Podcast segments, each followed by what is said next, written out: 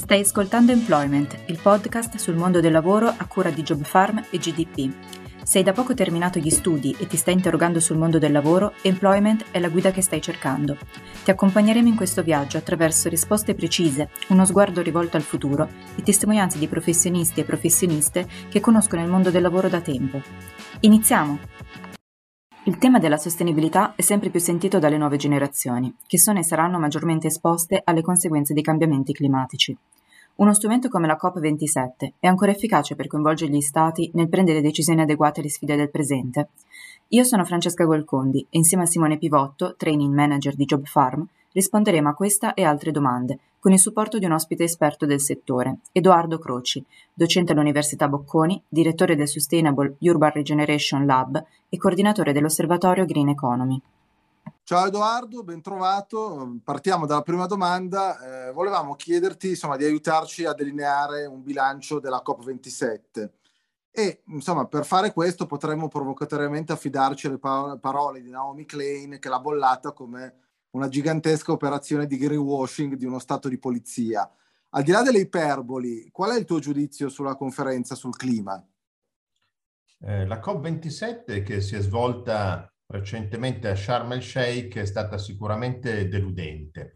Cominciamo a dire che le COP si svolgono ogni anno con, appunto, con cadenza annuale, sono un po' un momento di sintesi delle tante negoziazioni che poi si sviluppano nel corso dei mesi eh, sul tema appunto dell'impegno globale per il cambiamento cl- climatico. Eh, dal, eh, dal, 2015 siamo eh, sotto il regime dell'accordo di Parigi che definisce gli impegni eh, nazionali con un orizzonte che va dal 2020 in poi e eh, appunto ogni anno durante la COP eh, si discute sulle regole dell'accordo di Parigi, sugli impegni eh, degli stati nazionali per ridurre le emissioni e anche per andare nella direzione dell'adattamento e anche su temi di assistenza finanziaria dai paesi sviluppati ai paesi in via di sviluppo. Eh, la COP appunto è il momento di, di sintesi. Sicuramente eh, la COP di Sharm el Sheikh non ha portato a risultati significativi.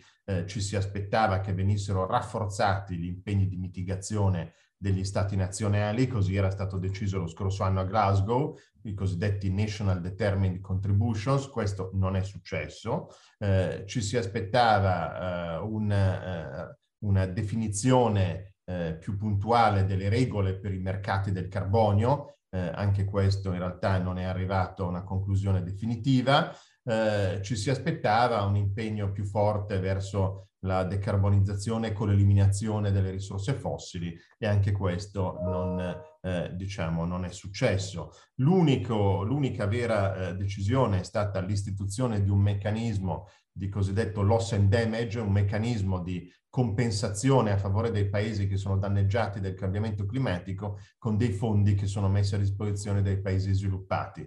Eh, è stato però solo deciso che verrà istituito e eh, le regole e la governance di questo nuovo fondo in realtà verranno poi negoziate nei prossimi mesi, si vedrà l'anno prossimo eh, che cosa succede. È stata anche una COP, proprio perché si è svolta in Egitto, eh, molto dominata dagli interessi delle industrie fossili, sia in termini di paesi che in termini di imprese. Quindi, eh, data mh, diciamo una generale delusione rispetto a questa edizione della COP, eh, ricordiamo che la COP nasce nel 1992.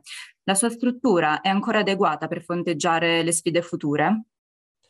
Sì, allora è la, l'impegno globale sul clima, eh, diciamo, eh, se vogliamo dare una data, ha origine nel 1992 con l'Earth Summit di Rio de Janeiro, dove tutti i paesi del mondo eh, si ritrovano su tutti i temi dello, eh, dello sviluppo sostenibile globale. Eh, in quella sede viene anche presentata la cosiddetta Convenzione quadro sui cambiamenti climatici.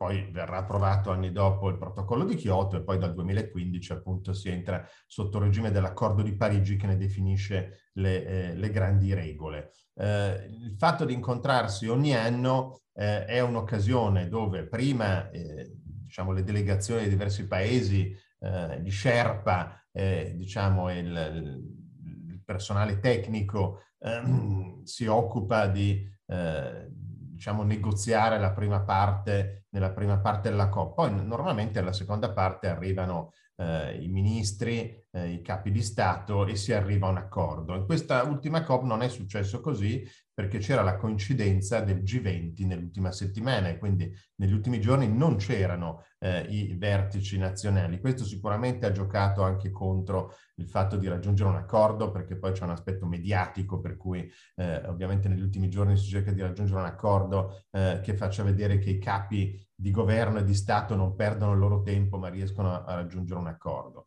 Eh, quindi questa COP è stata particolarmente diciamo sfortunata, è arrivata anche in un periodo di eh, di crisi economica dovuto al, al, al, all'uscita dal periodo del Covid e, e, e adesso alla crisi, eh, alla crisi eh, con la guerra eh, russo, della Russia con l'invasione dell'Ucraina. Quindi diciamo sicuramente un periodo difficile, tensione sui mercati energetici, quindi più difficile anche assumere degli impegni di decarbonizzazione nel momento in cui eh, i prezzi delle, dell'energia eh, salgono.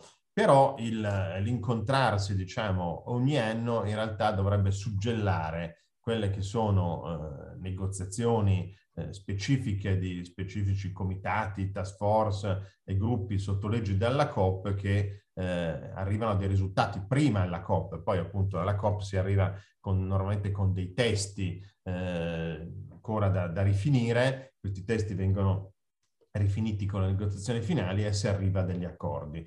Allora, io credo che sia importante mantenere un momento di grande visibilità internazionale. Perché? Perché un momento annuale di visibilità internazionale serve a mettere pressione eh, sui governi eh, dei diversi paesi del pianeta sul fatto di avanzare nella direzione della eh, transizione ecologica e della decarbonizzazione eh, serve anche per assumere degli impegni concreti e mettere un punto fermo a delle negoziazioni che altrimenti sarebbero eh, continue.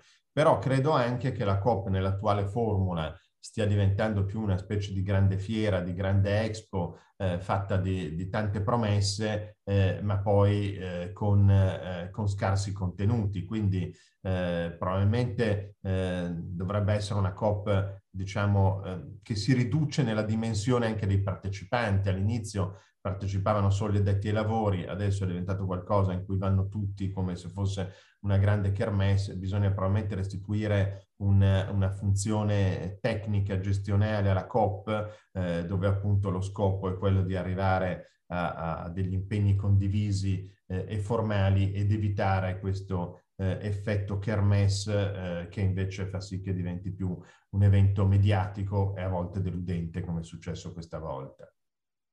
Quindi insomma, sintetizzando all'osso, uno strumento che ha ancora senso, ma migliorabile da molti, da molti punti di vista. Va bene, grazie. Senti, un altro grande tema sotto i riflettori, ormai da parecchio tempo, è quello delle nuove generazioni, partendo dai Fridays for Future e non solo. Ehm, insomma, ovviamente le ragioni di, di, protesta sono abbastanza chiare, insomma, alcuni studi ci, ci raccontano che i bambini nati nel 2020 sperimenteranno un aumento da 2 a 7 volte degli eventi climatici estremi, per citarne uno dei tanti. Eh, credi che queste istanze saranno prese maggiormente sul serio dalle classi dirigenti mondiali o invece rimarrà una protesta un po' così confinata al folklore? Beh, non c'è dubbio sul fatto che l'aspetto di equità intergenerazionale sia un elemento chiave sul, sul riscaldamento del pianeta e sul cambiamento climatico in generale eh, emettere oggi vuol dire creare danni per le generazioni future. Ormai sappiamo che il cosiddetto carbon budget, cioè quante emissioni ci sono rimaste per evitare eh, situazioni potenzialmente catastrofiche, eh, in particolare se, eh, se, vogliamo mantenerci entro il grado e mezzo di aumento delle temperature a fine secolo, sappiamo che al ritmo attuale abbiamo meno di 10 anni, meno di 10 anni. Dopodiché il carbon budget eh, verrà esaurito. Eh, questo cosa significa? Significa che dovremmo immediatamente raggiungere un picco delle emissioni, ridurle in modo molto forte e, e, e anzi eh, contare anche sulle cosiddette emissioni negative o sulla eh, cattura del carbonio, eh, cattura e sequestro del carbonio eh, in, in, modo da addirittura ridurre le concentrazioni esistenti prelevando carbonio dall'atmosfera.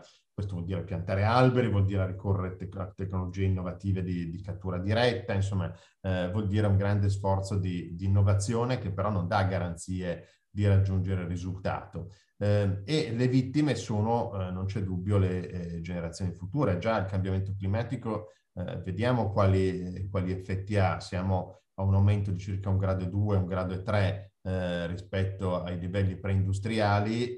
tutti noi sperimentiamo eh, questi impatti negativi, se eh, immaginiamo che le temperature crescano di un grado e mezzo, due, tre gradi, perché di questo si, si cioè due gradi è il massimo dell'accordo di Parigi e non siamo in linea con questo obiettivo, non siamo in linea, viene considerato diciamo il massimo consentito dall'accordo di Parigi. Eh, se andiamo oltre, cosa diciamo probabile se non si interviene rapidamente, evidentemente i, i danni sarebbero molto forti e condizionano eh, lo stile di vita, la, la capacità produttiva, il, la qualità della vita, la salute, eh, soprattutto delle generazioni future, ma oserei dire ormai anche della nostra, perché gli effetti ormai si stanno verificando in modo così rapido che parlare solo di generazioni future è persino limitativo. Per le generazioni future i danni rischiano di essere eh, irreversibili e gravissimi, ma in realtà sono danni che ormai sperimentiamo anche noi una domanda sorge spontanea. Cosa mh, mm, possiamo fare a livello individuale? Perché spesso si sente parlare di eh, come le iniziative individuali possono essere un contributo importante per rispondere alla crisi climatica. Pensiamo alle scelte più sostenibili, sia in materia di acquisti quotidiani, ma anche all'attenzione verso le risorse domestiche. Eh, secondo te qual è il reale contributo dell'azione individuale in termini di risultati su grande scala?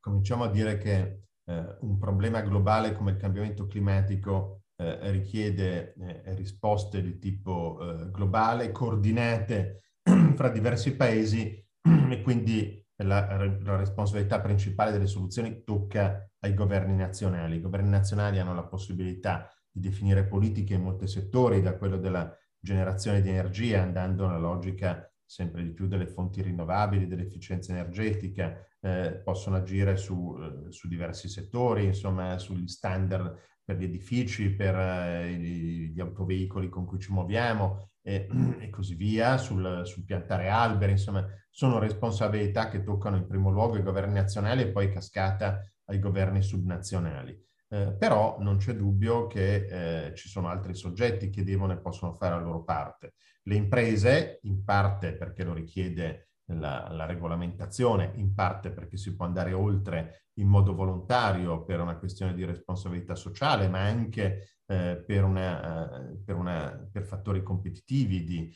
relazione con i propri fornitori e con gli altri operatori della supply chain, per un'attenzione nei confronti dei consumatori che può essere premiata dai comportamenti d'acquisto e poi naturalmente ci sono i cittadini, i singoli individui che pure possono fare la loro parte, anche qua la possono fare perché diciamo, lo prevedono eh, i, le regole e le leggi oppure lo possono fare eh, a livello volontario per responsabilità eh, andando oltre. Sicuramente sono molte le aree su cui poi si, si può operare.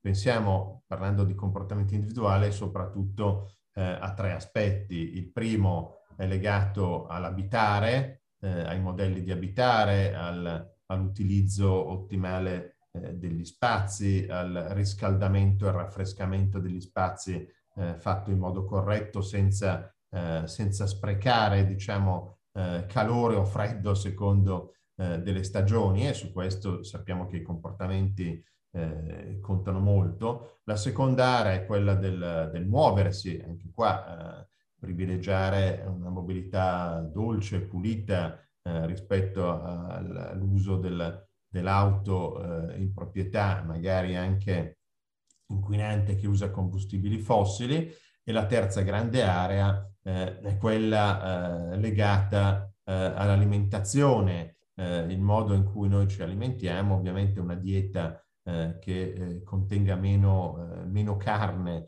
e, in realtà più, più verdura e frutta è già di per sé una dieta che considerando la produzione di questi beni eh, è una dieta eh, in realtà più compatibile eh, e con minori emissioni carboniose incorporate nel, nell'alimentazione. Poi ci sono anche altri settori, non ho citato il tessile, ma diciamo al quarto posto andrebbe il modo in cui ci vestiamo e così via, insomma ne esistono altri. Però anche solo questi, queste, per dare tre, eh, tre aree, in queste tre aree i nostri comportamenti possono fare molto. Senti Edoardo, un'ultima domanda. Si parla sempre di più di climate jobs, ovvero di posizioni lavorative legate al cambiamento climatico. Eh, ce ne vuoi parlare? Sì, allora, eh, esistono ormai molti rapporti che parlano di, di climate jobs, eh, dicendo che sempre di più eh, troviamo eh, lavori, diciamo, e occupazione legati eh, appunto al, al, tema del cambiamento climatico.